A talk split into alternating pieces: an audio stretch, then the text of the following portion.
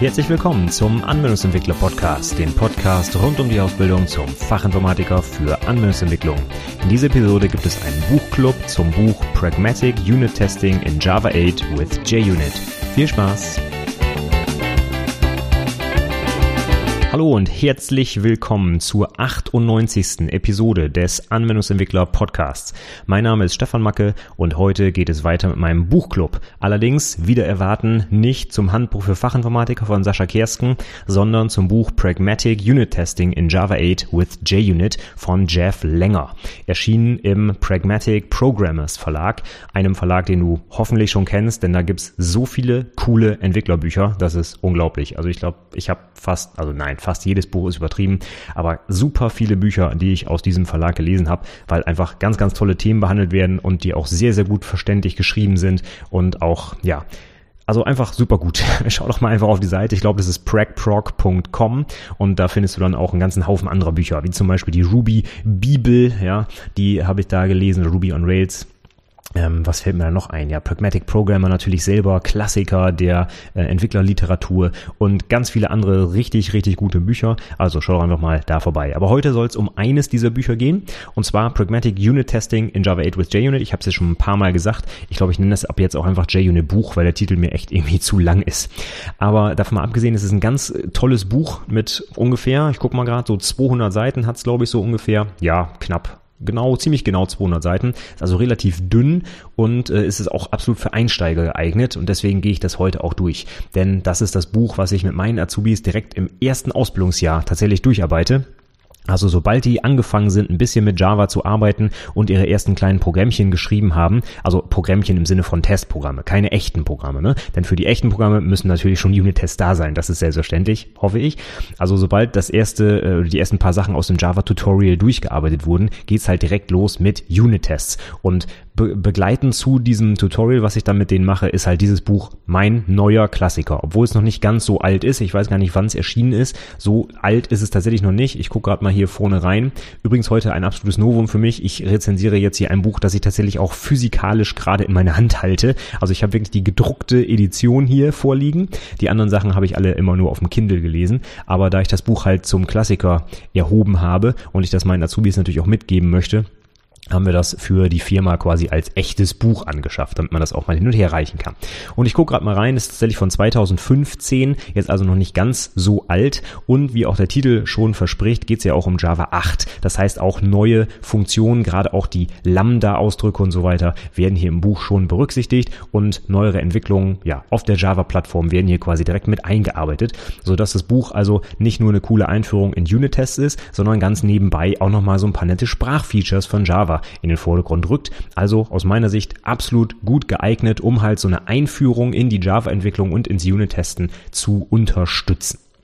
Das bisherige Feedback meiner Azubis war auch sehr positiv. Das heißt, die konnten es auch mit ihrem Dato halt äh, geringen Vorwissen gut verstehen. Es war gut verständlich. Es sind viele Erklärungen dabei. Der Code, der getestet wird, wird äh, komplett erklärt, aber auch die Tests selbst natürlich. Es gibt eine Schritt-für-Schritt-Anleitung für ähm, Unit-Tests in Eclipse und so weiter. Also es ist wirklich super gut für Einsteiger auch geeignet. Und nach der Lektüre des Ganzen habe ich halt gesagt, okay, ein besseres Buch zur Einführung in Unit-Testing habe ich noch nicht gelesen. Klar, es gibt viele viele gute andere Bücher zum Thema Unit-Testing an sich, wie zum Beispiel The Art of Unit-Testing von Roy Osheroff, kann ich auch super empfehlen. Aber das ist eben nicht so fokussiert auf Einsteiger. Also gerade als Azubi, wenn man noch nicht so viel programmiert hat und erst recht keine Unit-Tests geschrieben hat, finde ich dieses Buch einfach richtig klasse. Es fängt quasi bei Null an. Ein bisschen Programmiererfahrung braucht man, aber dann kann man wirklich direkt einsteigen. Und insbesondere durch die guten Schritt-für-Schritt-Anleitungen kann da also jeder mit klarkommen. Und das haben mir meine Azubis bislang auch alle bestätigt. Die konnten es gut verstehen. Einige Sachen etwas später im Buch, klar, die gehen vielleicht ein bisschen weit, so Multithreading, Testing und so, ne. Dazu muss man erstmal wissen, was Multithreading überhaupt ist. Und das ist dann vielleicht ein bisschen schwierig zu beginnen. Aber ich sag mal, von wie viel Unterkapitel hat das Buch? Es sind insgesamt 14 Unterkapitel. Und ich sage einfach mal, 10 davon kann man wunderbar auch direkt im ersten Ausbildungsjahr gut verstehen. Und den Rest, da fragt man halt mal den Ausbilder, denn der muss ja auch noch irgendwie eine Aufgabe haben, ja.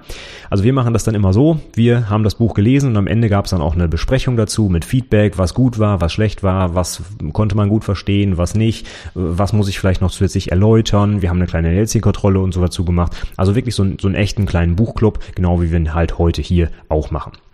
Ja, ich hoffe, du hast das Buch gelesen, dann kannst du die Sachen so ein bisschen nachvollziehen. Wenn nicht, dann hoffe ich, dass der Buchclub dir so ein bisschen ja, Geschmack macht auf das Buch und dass du vielleicht jetzt auch Lust bekommst, das Buch selbst zu lesen. Wie gesagt, ich kann es wirklich nur empfehlen. Übrigens, ich weiß nicht, falls du im Hintergrund ab und zu seltsame Kratzgeräusche hörst, das sind meine beiden Hunde, die heute hier neben mir liegen, während ich das aufnehme. Und wenn die sich mal ein bisschen bewegen und auf dem Laminatboden rumlaufen, dann hört man es vielleicht ab und zu im Hintergrund ein bisschen seltsam rumoren. Aber nicht wundern, die ja, ich hoffe, sie bellen nicht. Also von daher, ich denke, wir werden heute nicht so gestört, aber ein bisschen ab und zu im Hintergrund könnte es mal ein paar Geräusche geben. Okay, ich würde sagen, wir steigen direkt mal ein in das Buchclub. Ich weiß nicht, ob ich jedes Kapitel im Detail durchgehe. Ich glaube, dafür reicht die Zeit hier nicht und das ist auch nicht sinnvoll. Das kann man am besten machen, wenn man es wirklich liest, denn so Code, ja, ähm, in einem Podcast zu erklären, ist wahrscheinlich ein bisschen schwierig. Deswegen gucken wir einfach mal, worüber wir hier wirklich reden, über die Details. Ich gehe wahrscheinlich eher so ein bisschen auf eine abstrakte Ebene und sage, was davon wichtig ist, gerade auch für die Ausbildung, für die Praxis und natürlich auch für die Prüfung.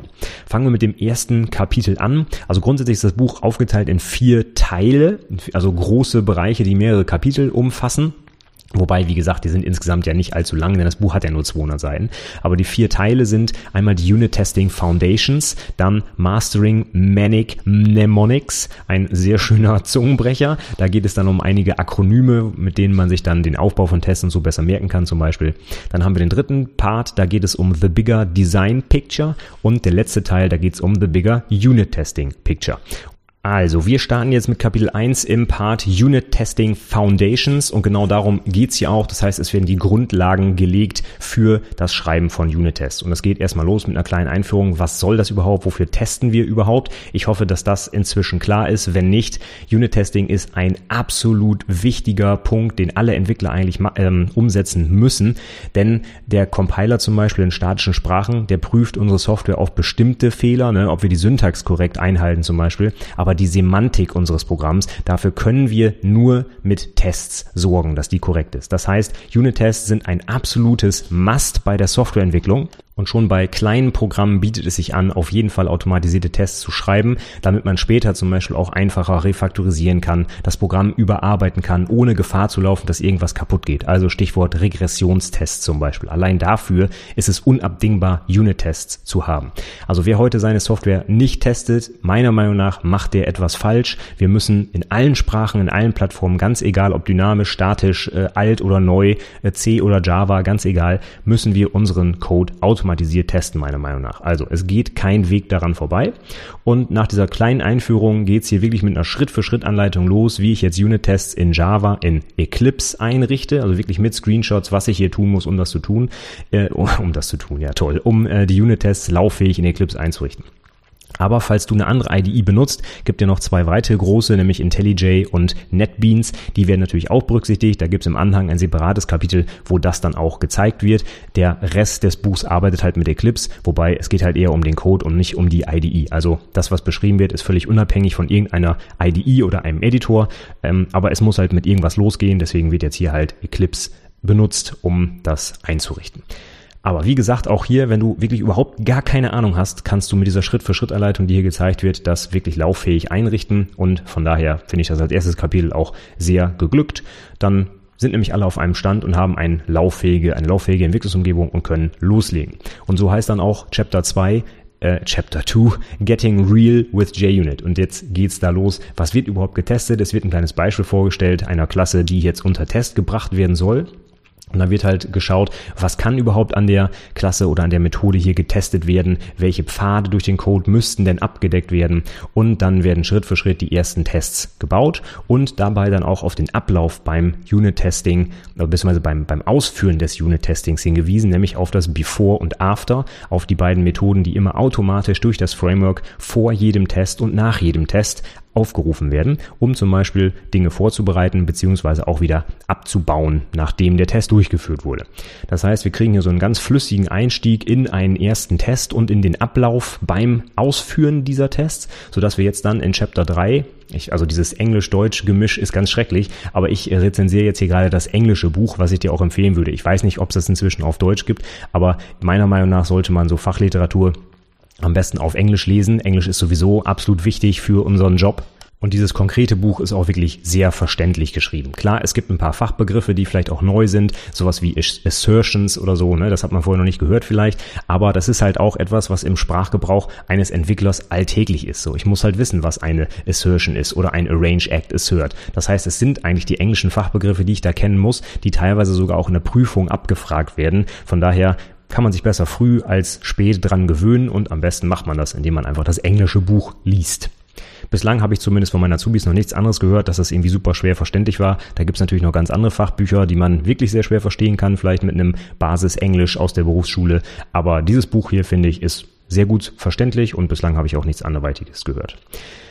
Ja, sind wir gleich beim Stichwort Assertions. Das ist nämlich jetzt genau der Inhalt des dritten Kapitels. Da geht es jetzt darum, was kann ich jetzt konkret machen, um Werte zu vergleichen. Also meine erwarteten mit den tatsächlichen Rückgabewerten der zu testenden Methode abzugleichen. Und da wird auch direkt zu Beginn gleich auf die Hamcrest Matcher eingegangen. Wenn dir das nicht sagt, das ist eine Möglichkeit, sehr sprechende Unit-Tests zu schreiben.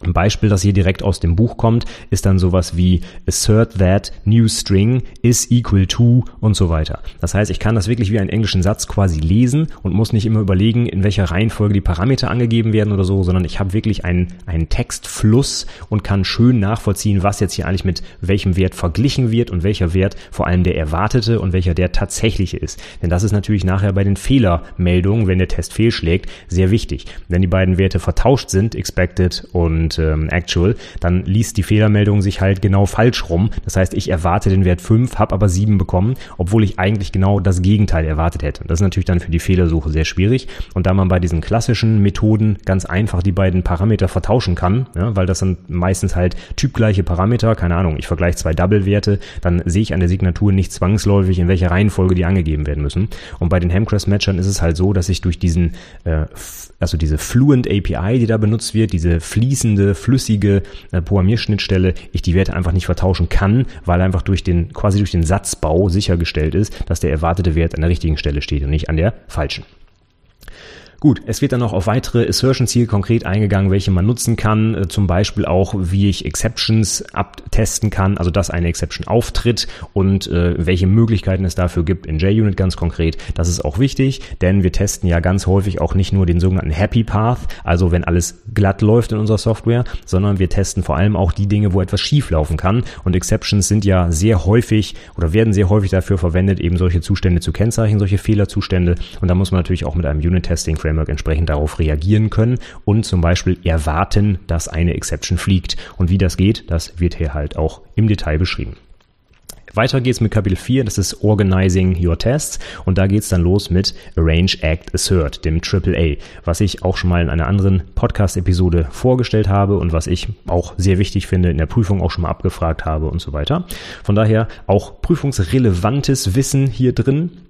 Und hier wird jetzt aber auch nochmal so ein bisschen auf, ich sag mal, in Richtung Design so ein bisschen was vorgestellt. Das heißt, wie arbeiten eigentlich die Klasse und die Testklasse zusammen und worauf sollte ich da achten? Was mache ich public und private und solche Sachen?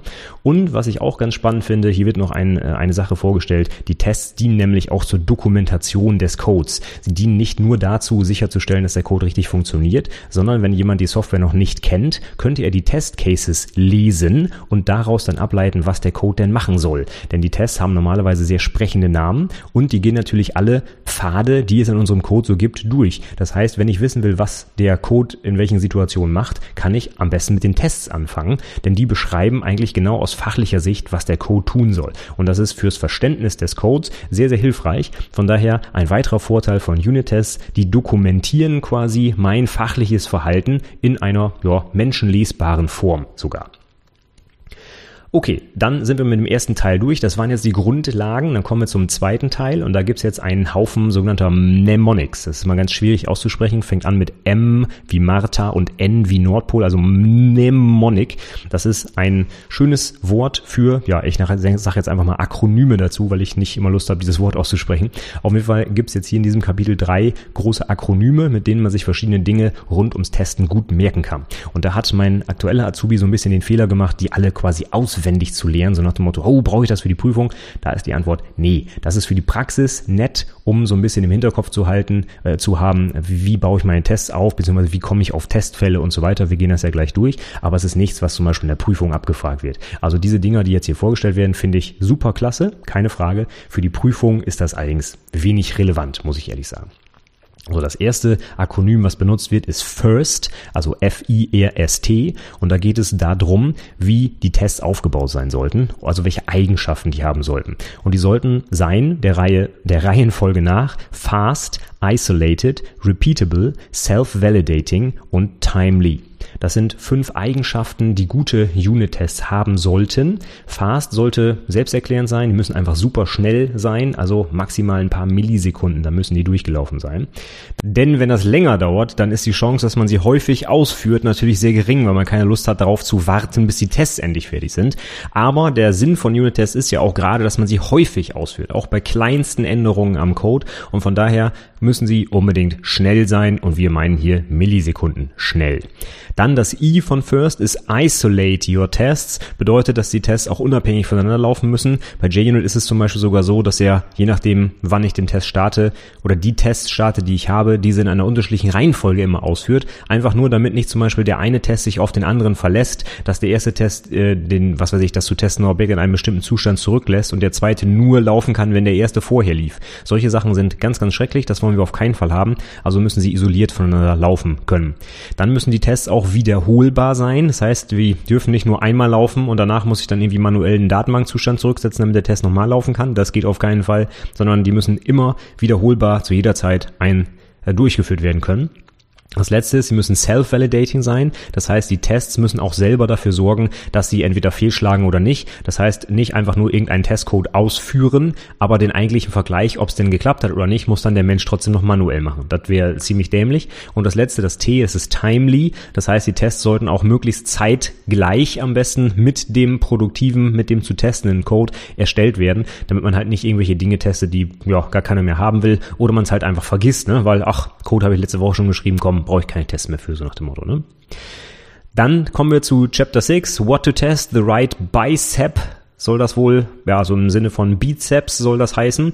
Und das ist jetzt ein Akronym, um sich zu merken, was wir überhaupt testen sollen. Zum Beispiel sind die Ergebnisse, die da zurückkommen, überhaupt korrekt. Das ist sicherlich das erste, was wir testen müssen. Aber es gibt darüber hinaus halt auch noch ein paar mehr Sachen. Zum Beispiel das B für Boundary Conditions, also Grenzwertbetrachtung. Beispiel, ich benutze irgendwie eine Methode, wo ein Integer reingeht. Dann muss ich vielleicht auch mal den allergrößten Integer, den es gibt und auch den allerkleinsten Integer, den es gibt, reingeben oder vielleicht eine Null oder eine negative Zahl oder oder oder. Also Dinge, die an Grenzen von bestimmten erlaubten Wertebereichen zum Beispiel liegen.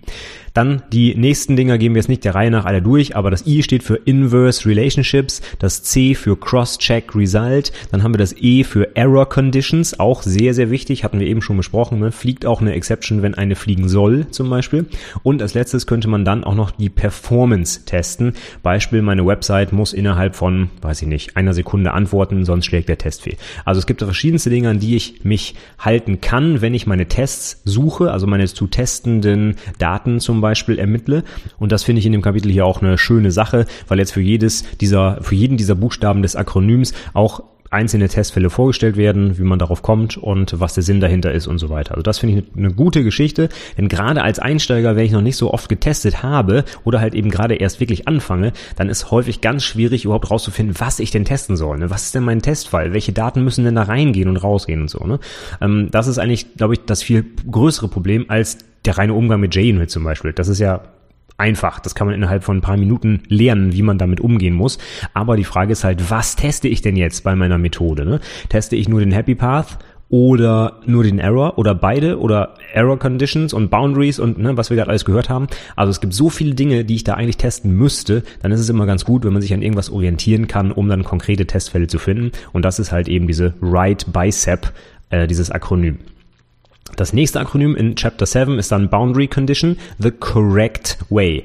Weil Boundary Conditions sehr, sehr häufig zu Fehlern führen. Beispiel, ich programmiere eine Vorschleife und zähle von 1 bis 10. Ne, allein das Zähle bis 10 könnte ich falsch machen, wenn ich kleiner oder kleiner gleich schreibe. Ist das schon ein gewaltiger Unterschied. Und genau solche Sachen muss ich unbedingt in meinem Code abtesten. Und um auf solche Boundary Conditions zu kommen, gibt es jetzt wieder ein Akronym und zwar CORRECT, also C-O-R-R-E-C-T. Und das steht für Conformance, Ordering, Range, Reference, Existence, Cardinality und Time. Wir gehen nicht alle durch, du sollst das Buch ja auch noch lesen, ja, aber zum Beispiel kann man testen bei Conformance, ob der Wert, den man da zurückkommt, bekommt, auch dem entsprechenden Format, das man erwartet, äh, ents ja, entspricht logischerweise, dann ob die zum Beispiel sortiert sind oder nicht, dass der Wert innerhalb eines Wertebereichs ist und so weiter. Also alle diese Dinge kann man berücksichtigen oder sollte man auch berücksichtigen, um vernünftige Testfälle zu finden. Von daher absolute Empfehlung von mir, ob man sich jetzt dieses Akronym wieder merken muss oder nicht. Also für die Praxis ist er sicher gut. Wenn man aber eine gewisse Erfahrung hat, dann kommt man auch von alleine auf die Dinge.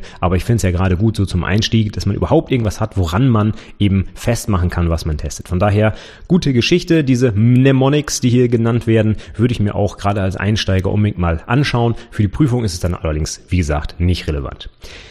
Jo, dann sind wir schon beim dritten Part und zwar The Bigger Design Picture. Da geht's jetzt darum, was ich jetzt mit den Tests auch noch mehr machen kann, beziehungsweise was ich mit dem Code machen kann, wenn er unter Test steht. Und das fängt direkt in Kapitel 8 an mit Refactoring. Es geht kein Weg dran vorbei, zu Refactoring auch das entsprechende Buch von Martin Fowler zu lesen, wo es wirklich nur um Refactoring geht. Aber wenn man davon noch nicht so viel gehört hat und gerade als Einsteiger zum Beispiel, dann finde ich dieses Kapitel jetzt hier in dem Buch als super Einleitung gut geeignet, um ins Thema Refactoring mal einzusteigen.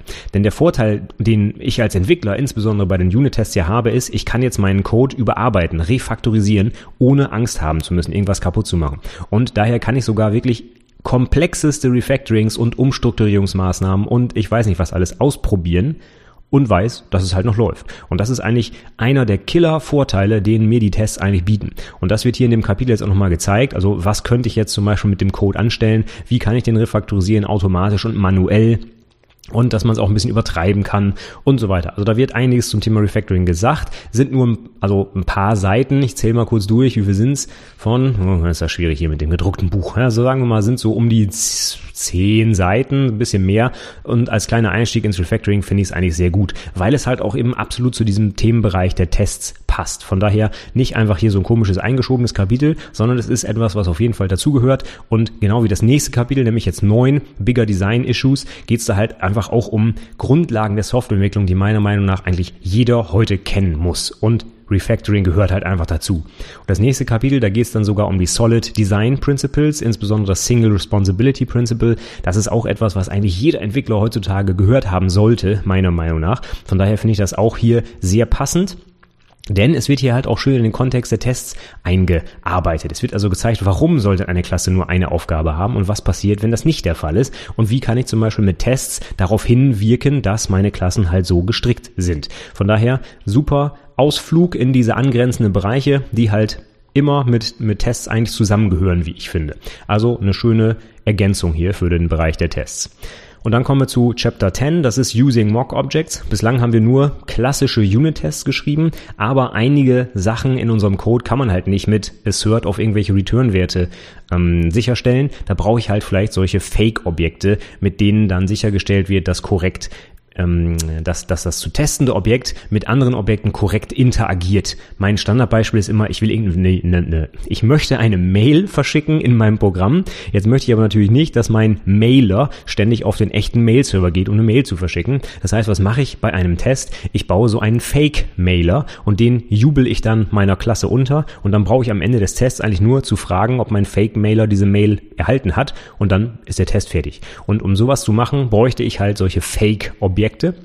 Und eine Möglichkeit, das zu tun, sind halt Mock-Objekte. Und in dem Buch wird jetzt halt auch mit dem Mock-Framework Mockito gearbeitet, was wir zufällig auch seit Jahren auf der Arbeit nutzen und das ich auch jedem empfehlen kann. Ist ein sehr schlankes, sehr einfach zu verstehendes und trotzdem sehr mächtiges Framework. In Version 2 kann man sogar jetzt äh, statische Methoden mocken und solche Dinge. Also das Ding ist wirklich als, als Open-Source-Tool völlig kostenfrei auch noch und äh, das kann wirklich sehr, sehr viel. Man braucht also nicht noch ein kommerzielles Mocking Framework Mockito funktioniert wunderbar, auch mit JUnit zusammen. Und hier gibt's jetzt halt eine schöne kleine Einführung in das Thema Mocking und auch wo man die benutzen sollte und ja, warum es vielleicht auch mal eine schlechte Idee ist. Und das wird jetzt alles in diesem Kapitel hier vorgestellt. Also, wenn du dich mit Testen auseinandersetzt, dann solltest du unbedingt auch verstehen, was es mit Mock- und Fake-Objekten auf sich hat. Und auch den Unterschied übrigens, den ich schon mal in einer Podcast-Episode erklärt habe. Mocks sind halt eben dazu da, um die Interaktion zu testen. Das heißt, ich prüfe dann sowas wie, wurde die Methode aufgerufen, mit welchem Parameter und wie oft? Und Fake-Objekte oder auch Stubs genannt, das sind dann einfach Objekte, die mir die Daten liefern, die meine zu testende Methode zum Beispiel benötigt. Aber da ist es mir ganz egal, wie oft und wann und wie es aufgerufen wurde. Da geht es mir nur darum, ein Objekt bereitzustellen, was einfach harte Werte zurückliefert, damit ich dann zum Beispiel gegen eine Datenbankklasse das Teil austauschen kann und eben nicht in meinem Test auf die Datenbank zugreifen muss. Aber es interessiert mich dann zum Beispiel nicht, dass meine zu testende Klasse auf die Datenbank gegangen ist. Das wäre halt der Ansatz für Mocks, sondern es interessiert mich nur, dass der Wert, der da wo auch immer herkommt, korrekt in der Berechnung benutzt wurde. Das wäre dann halt ein Stub. Mit Mockito kann ich beides machen, Stubs und Mocks. Von daher, ja, gute Ergänzung zum Thema Testen, denn in Sobald du irgendwie ein bisschen komplexere Software schreibst, wirst du wahrscheinlich nicht mehr ohne Mocks oder Stubs auskommen, denn meistens hat man halt nicht nur eine einzige Klasse in seinem System, die wunderbar alleine arbeitet, sondern es gibt halt Interaktionen mit anderen Objekten und das kannst du nur sinnvoll testen, wenn du halt so ein Mock-Framework dazu nimmst. Dann Chapter 11, das nächste, Refactoring Tests, finde ich auch sehr, sehr wichtig. In vielen anderen Büchern wird das vernachlässigt, dass man auch den Testcode refaktorisieren müsste. In meinem absoluten Lieblingsbuch zum Thema Tests, was ich schon ganz häufig erwähnt habe, nämlich Growing Object-Oriented Software Guided by Tests, da gehen die sogar so weit, dass sie den TDD-Zyklus erweitern um einen extra Schritt, Refactoring Tests. Das heißt, wenn wir TDD abarbeiten, das ist ja klassischerweise Red-Green Refactor, also Test, der fehlschlägt, dann so wenig Code wie möglich möglich produzieren, um den Test grün zu kriegen und dann Refactoring, aber des Produktivcodes. Und in dem Goose Book, also Growing Object Oriented Software Guided by Tests, da gehen die jetzt so weit, dass nach dem Refactoring Code auch noch ein Refactoring Test Code Schritt explizit eingeführt wird, um einfach nochmal darauf hinzuweisen, wie wichtig es ist, auch den Testcode sauber zu halten. Denn Testcode ist klassischerweise häufig so Copy-Paste-mäßig was. Ach, ich habe hier schon mal einen Testcase erstellt, Copy-Paste, habe ich den zweiten Testcase und ende einen Wert. Und das ist natürlich auch aus Wartungsgesichtspunkten extrem ätzend, weil ich halt ganz viel doppelten Code habe. Und doppelter Code ist der Tod jeder guten Software. Von daher finde ich gut, dass hier ein explizites Kapitel dazu drin ist, wie man den Test refaktorisieren kann. Und da sind dann auch wirklich ein paar Smells, anhand derer man erkennt, dass die Tests vielleicht überarbeitungswürdig sind. Und das finde ich sehr, sehr gut, gerade für Einsteiger, hier nochmal darauf hinzuweisen. Auch Testcode ist Code und muss genauso behandelt werden, genauso überarbeitet und gepflegt werden.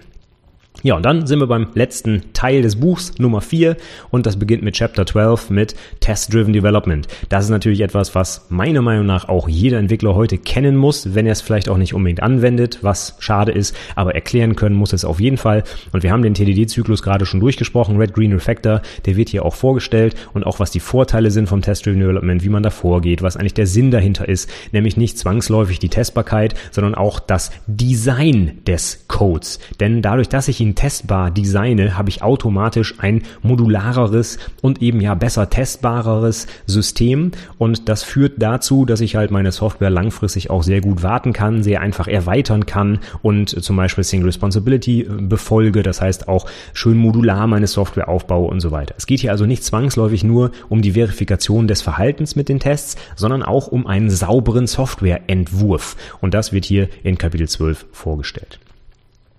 Kapitel 13, damit geht es jetzt weiter. Da geht es jetzt auch mal ein bisschen um die haarigen Geschichten, denn man muss ja ja, zum Beispiel, wenn man ein bisschen komplexere Software schreibt, auch mal ein paar schwierige Dinge testen, wie zum Beispiel nebenläufigen Code, ne, Multithreading. Oder ich habe eben Datenbankzugriff, habe ich eben schon mal angesprochen. Das ist etwas, das meine Tests sehr, sehr schwierig werden lässt. Also Nebenläufigkeit ist, glaube ich, so Königsdisziplin bei der Programmierung. Das äh, nehme ich jetzt hier mal ganz raus. Aber allein die Datenbanken, es gibt ja kaum eine Anwendung da draußen, die nicht mit Datenbanken interagiert. Und wenn ich jetzt aber Tests schreibe, die auf die Datenbank zugreifen, dann bin ich ja immer abhängig davon, welche Daten in der Datenbank stehen. Und wenn jetzt mein Fachbereich mit dieser Datenbank arbeitet, ne, weil die da zum Beispiel manuelle Tests drauf ausführen und die Daten jetzt manipulieren und auf einmal schlägt mein Unit-Test fehl, weil halt falsche Daten in der Datenbank stehen, beziehungsweise nicht die, die der Test erwartet, dann habe ich ein Problem. Das heißt, meine Tests schlagen fehl, weil irgendwer externes Daten verändert hat. Und das darf natürlich auf keinen Fall sein. Hatten wir eben schon beim First-Akronym. Die Tests müssen isoliert laufen. Die dürfen sich nicht auf irgendwelche externen Systeme verlassen, um wahlweise mal grün und mal rot zu werden. Also das geht auf keinen Fall.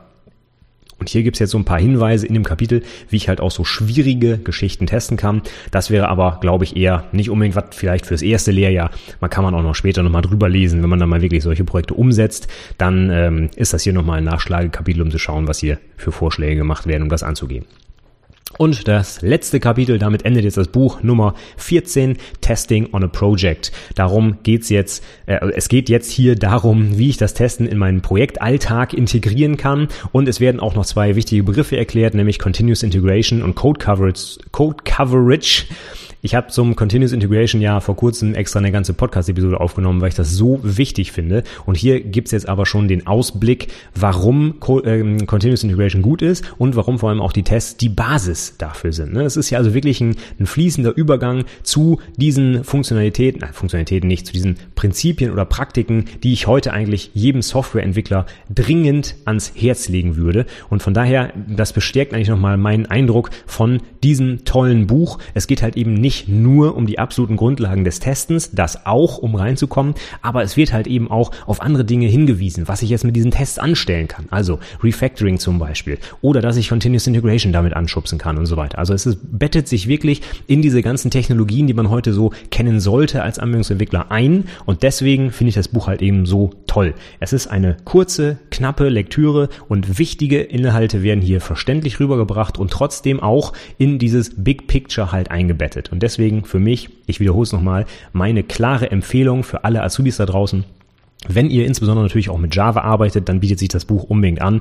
Wenn ihr eine andere Plattform benutzt, okay, äh, könnt ihr natürlich wenig für die Praxis jetzt mitnehmen, aber der grundsätzliche Sinn von Tests und wie man vorgeht und das Test-Driven Development und so weiter, also ich sage jetzt einfach mal gefühlte 60 Prozent oder noch mehr des Buchs sind ja erstmal Programmiersprachen unabhängig, ne? Mocking und dieses, dieses ganze Zeug, was da erklärt wird. JUnit, klar, das, das ist für die Praxisbeispiele da, aber die Prinzipien des Testens und alles, was wir jetzt hier besprochen haben, hat eigentlich, ja, nicht zwangsläufig was mit Java und JUnit zu tun, sondern es geht eher um allgemeine Sachen, die jeder Entwickler kennen muss.